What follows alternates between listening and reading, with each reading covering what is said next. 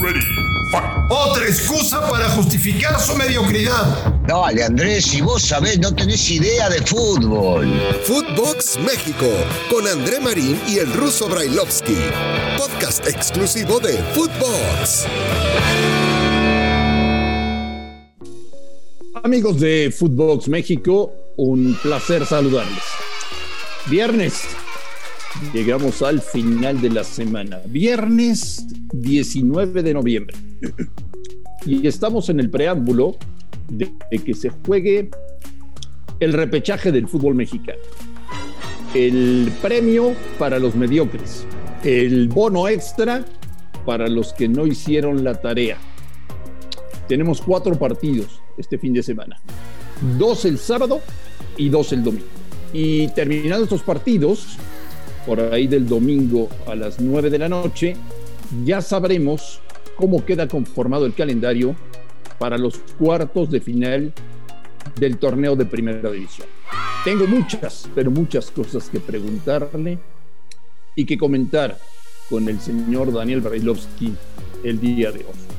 Ruso, te mando un abrazo, ¿cómo estás? Bien, Andrés, todo, todo tranquilo, todo en orden, esperando esto, que no, no se le puede decir una farsa, pero en realidad es complicado porque califican algunos, por ejemplo, el quinto lugar, que estuvo poco de poder llegar a calificarse directamente. Entonces uno dice, ¿está bien que califiquen doce? No, no está bien. Digo, es un agregado por el tema económico. Pero bueno, esto es lo que hay, a esto hay que darle y vamos a seguir pensando en que el fútbol en algún momento va a crecer. Más dinero, más partidos. Ese es el objetivo. Más dinero, más partidos. Sí, es definitivo que es así, Andrés. Lo sabemos, lo conocemos, entendemos cómo se maneja el fútbol mexicano. Y cuanto más partidos haya, más televisión hay, más venta de publicidades, más dinero entra a las arcas de los clubes y de alguna manera están todos de acuerdo. Todos estuvieron de acuerdo cuando se hizo y entonces hay que seguir con esto. Te voy a preguntar varias cosas. A ver, Ruso. Si eliminan este fin de semana y se va de vacaciones San Luis, no pasa nada. Si eliminan y se va de vacaciones este fin de semana Santos, no pasa nada. Si eliminan y se va de vacaciones este fin de semana Puebla, no pasa nada. ¿Estás de acuerdo? Digamos que... que no, no, no, no estoy de acuerdo. A mí, a mí me gusta el fútbol competitivo. Y si tienen una chance, y esto dice el reglamento, vos decís no pasa nada por el tema posiblemente de la atracción, ¿no? De lo que puede llegar a significar. Pero en realidad todos merecen si tienen una oportunidad y todos van a luchar por ella. Eh, el reglamento está claro. Nos guste o no nos guste, así es. ¿Y por qué no eh, vamos a estar de acuerdo nosotros si estuvieron de acuerdo los dueños? Que no nos guste es una cosa, pero así está hecho. A mí, a mí no me gusta este, de ninguna manera decir que no pasa nada con los que llegan a calificar si son algunos de estos pero, que dijiste. Eh, lo, lo van a jugar, eh, está en ellos, pueden competir sí. Y habrá que ver. Lo que sí podemos destacar es que si hay algunos que no califican, sí es un terrible fracaso para la temporada. Por eso, pero en, en el caso puntual de los tres que te mencioné, Russo, San Luis, Santos y Puebla, si caen eliminados y se van de vacaciones este fin de semana, sus directores técnicos van a continuar en el cargo para el siguiente torneo. Caso muy contrario a lo que quería llegar contigo. Si este fin de semana eliminan a Toluca, eliminan a Pumas, eliminan a Chivas, eliminan a Cruz Azul o eliminan a Monterrey, me imagino que las directivas tomarán cartas en el asunto y habría consecuencias directas sobre el bajo rendimiento del plantel. Eh, digamos que puede pasar, puede pasar, imagino, en Toluca. No lo veo así en Cruz Azul o en Monterrey, porque Monterrey tiene el mejor técnico que puede llegar a ver y no creo que lo vayan a cambiar. Eh, Cruz Azul acaba de ser el campeón, es el vigente campeón, y entonces le darán una nueva oportunidad, eso es seguro. Eh, el tema de, de Santos, estoy de acuerdo contigo, es un tema que ellos lo tienen manejado de alguna manera como para que haya continuidad dentro del mismo plantel.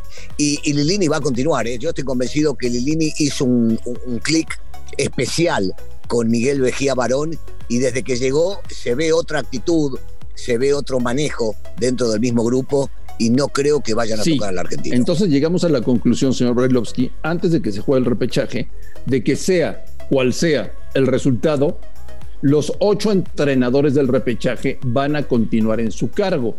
A lo que voy yo, si tú eres futbolista de alguno de los clubes que te mencioné, si caes eliminado este fin de semana, es probable que te den las gracias. Ahí sí. A algunos, a algunos les van a dar las gracias. ¿Ves? Ahí sí, ahí sí estoy de acuerdo contigo, por supuesto. Porque el nivel futbolístico de muchos de ellos no ha dado Eh, lo que se esperaba, o los que los directivos o los, due- o los dueños o los mismos directores técnicos esperaban de ellos. Y entonces, si estos técnicos continúan, van a haber bajas, y van a haber bajas sensibles en varios equipos de ellos, por supuesto, porque prácticamente confirmaron a los técnicos, eh, salvo uno o dos que pueden llegar a estar por ahí dudando de que si continúan o no. Estoy convencido que por el desarrollo del mismo juego que hubo durante toda la temporada, más si no apretan en, la, en, este, en este partido, que es el partido fundamental que los termina calificando para la liguilla, seguramente se tomarán medidas con varios futbolistas de estos equipos. ¿Nos vamos a divertir con los cuatro partidos del repechaje ruso? No creo, no creo. Yo creo que esto está planeado de alguna manera, a diferencia de lo que pensaron, en especular con el resultado. A ver, el local tiene la, la diferencia de que juega en su casa porque calificó más arriba. Fuera de eso no tiene ninguna chance más de absolutamente nada. Y los equipos que han llegado, y lo hemos visto en el último partido que jugaron Santos y San Luis, en la misma cancha que van a jugar el día de hoy, que San Luis fue a buscar el resultado, y el resultado de ellos era el empate. ¿Por qué van a cambiar el día de hoy? ¿Y por qué no van a pensar que el cero a cero les sirve, que pueden llegar a pelear Este, hasta el final por robar algún gol? Recordemos que tuvo la oportunidad Berterame y lo falló de, de, de penal, y entonces en una vez se dicen, bueno, vamos hasta los penales, y en los penales todo puede llegar a pasar. Eh, siento que varios equipos van a especular primero con defender el resultado, primero con cuidar el resultado y después con pensar en ganar. Por eso no me aventuraría a decir que vamos a ver espectáculo. ¿Pero tú crees que sábado y domingo vamos a ver tandas de penales? Yo creo que sí, yo creo que vamos a ver tandas de penales, sí, sí. No te podría asegurar en cuál, eh, porque el desarrollo de los partidos puede ser distinto en uno y en otro, y, y a veces cuando te imaginas que va a ser un cero a cero clavado y que va a ser trabado en la mitad de la cancha, al minuto cinco o al minuto diez se les traba porque hubo un penal a favor de un equipo, porque hubo una expulsión, porque hubo de esos imponderables que siempre hablo en el fútbol y que, que pueden llegar a suceder. Pero, pero imaginándome de entrada si, si alguno va a salir a matar o morir, la veo complicada. No veo a un equipo de los que acabas de mencionar que salga a atacar y decir, no importa lo que pase, yo salgo a atacar, voy a jugar para adelante. No, no, no veo una. Mañana juega Chivas un partido importante. Mañana el Guadalajara se juega la temporada en la cancha de Puebla. Y me genera mucha tristeza, Ruso, eh, la sensación que hay después de los confusos mensajes que ha mandado el dueño a Mauri Vergara. Daría la impresión de que mañana, si Chivas gana o si Chivas pierde, no va a pasar nada, Daniel. No va a pasar nada. Seguirá Mauri, sí. Seguirá Leaño, sí. Seguirá Peláez, uh-huh. Seguirán los jugadores. No sé si todos, Andrés. O sea, yo es también, que... no sé si todos. Ahí, no ahí. sé si todos, pero... Sí. Pero no pasa nada con Chivas, ¿ya? Es que, es que para ellos, viste, ellos están felices con que calificaron a esta instancia, cuando ya prácticamente se veían afuera de la misma y hubo a dos fechas antes que no dependían de sus resultados. Y entonces, si llegan a calificar eh, a la liguilla, a la pelea con los ocho, van a estar muy felices de ello. Y si no, van a decir que es una reestructuración y por eso confirmaron antes Eh, a Peláez y a Leaño, porque pensaban en lo que venía después. Entonces, si, si la palabra exacta es no pasa nada por ese mismo tema, sí, claro, no va a pasar absolutamente nada. En la historia del fútbol mexicano, Ruso, hay equipos que han salido campeones desde el repechaje. ¿Lo ves en esta ocasión o lo descartas por completo? Para, para campeón te diría que de, los, de todos los que están aquí, y mirá lo que te digo, me voy a aventurar a decirlo y creo que no voy a decir ninguna locura y que muchos van a estar de acuerdo conmigo, eh, Cruz Azul, Monterrey. Los únicos, los únicos que pueden llegar, creo yo, previo a pelear por el título son estos dos. El que gane de estos dos se va, se va a hacer más fuerte anímica y futbolísticamente y va a ser un contendiente al título. Sí, los demás, eh, una pena, ¿no? No, yo nunca quiero demeritar a nadie, pero no los veo como para pelear. Sí, pero, pero me estás diciendo que los otros seis no tienen nada que hacer. Sí, sí, porque, a ver, yo, yo digo, por ejemplo, Puebla.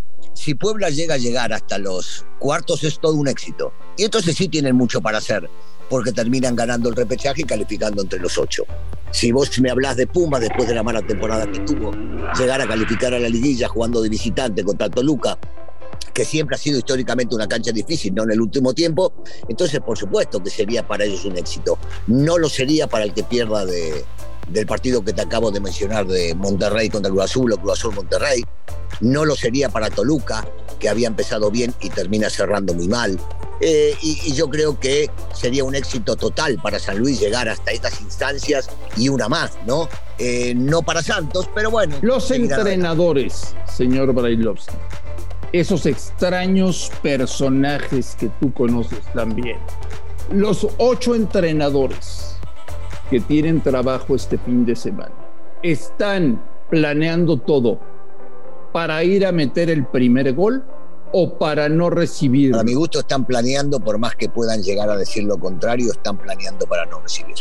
Están planeando porque, porque saben que un gol puede cambiar eh, el tramo de lo que pudieron imaginar en el partido. Y entonces no veo a ninguno que quiera arriesgar demasiado para meter un gol y después ver qué pasa. Siento más que los entrenadores, en la parte mental de ellos, posiblemente no en el cuento que le manden a sus futbolistas, están más preparados como para aguantemos, veamos cómo es el desarrollo, no regalemos absolutamente nada, peleemos cada pelota como si fuera la última y si tenemos la suerte de convertir, se va a abrir el partido. En eso deben pensar la mayoría. ¿Me quieres dar tus cuatro favoritos o te lo ahorras? No, me lo voy a ahorrar porque vos sabés que yo, yo en ese sentido ya no me gusta el tema de, de los pronósticos, por lo mismo que digo siempre, todos tienen chance, en un, sobre todo en un partido, solo un partido de noventa minutos y el cual se va a definir por penales, entonces ahora menos todavía soy para pronosticar. El próximo lunes estaremos platicando aquí en futvox México de los enfrentamientos de cuartos de final y de qué pasó en el repechaje. Señor Brailovsky, que tenga un extraordinario fin de semana. Igualmente, André, para vos, para toda la gente, y si permitís, eh, agradecerle a todo el mundo. Eh, la cantidad de mensajes que me han llegado ayer para felicitarme por mi cumpleaños me, me, me, pone, me pone muy contento, me puso muy contento y realmente quiero agradecerle a toda la gente. Un abrazo, Ruso. Abrazo fuerte. A nombre de Daniel Alberto Brailovsky y André Marín, gracias por escucharnos. Un fuerte abrazo y estamos en contacto la próxima semana.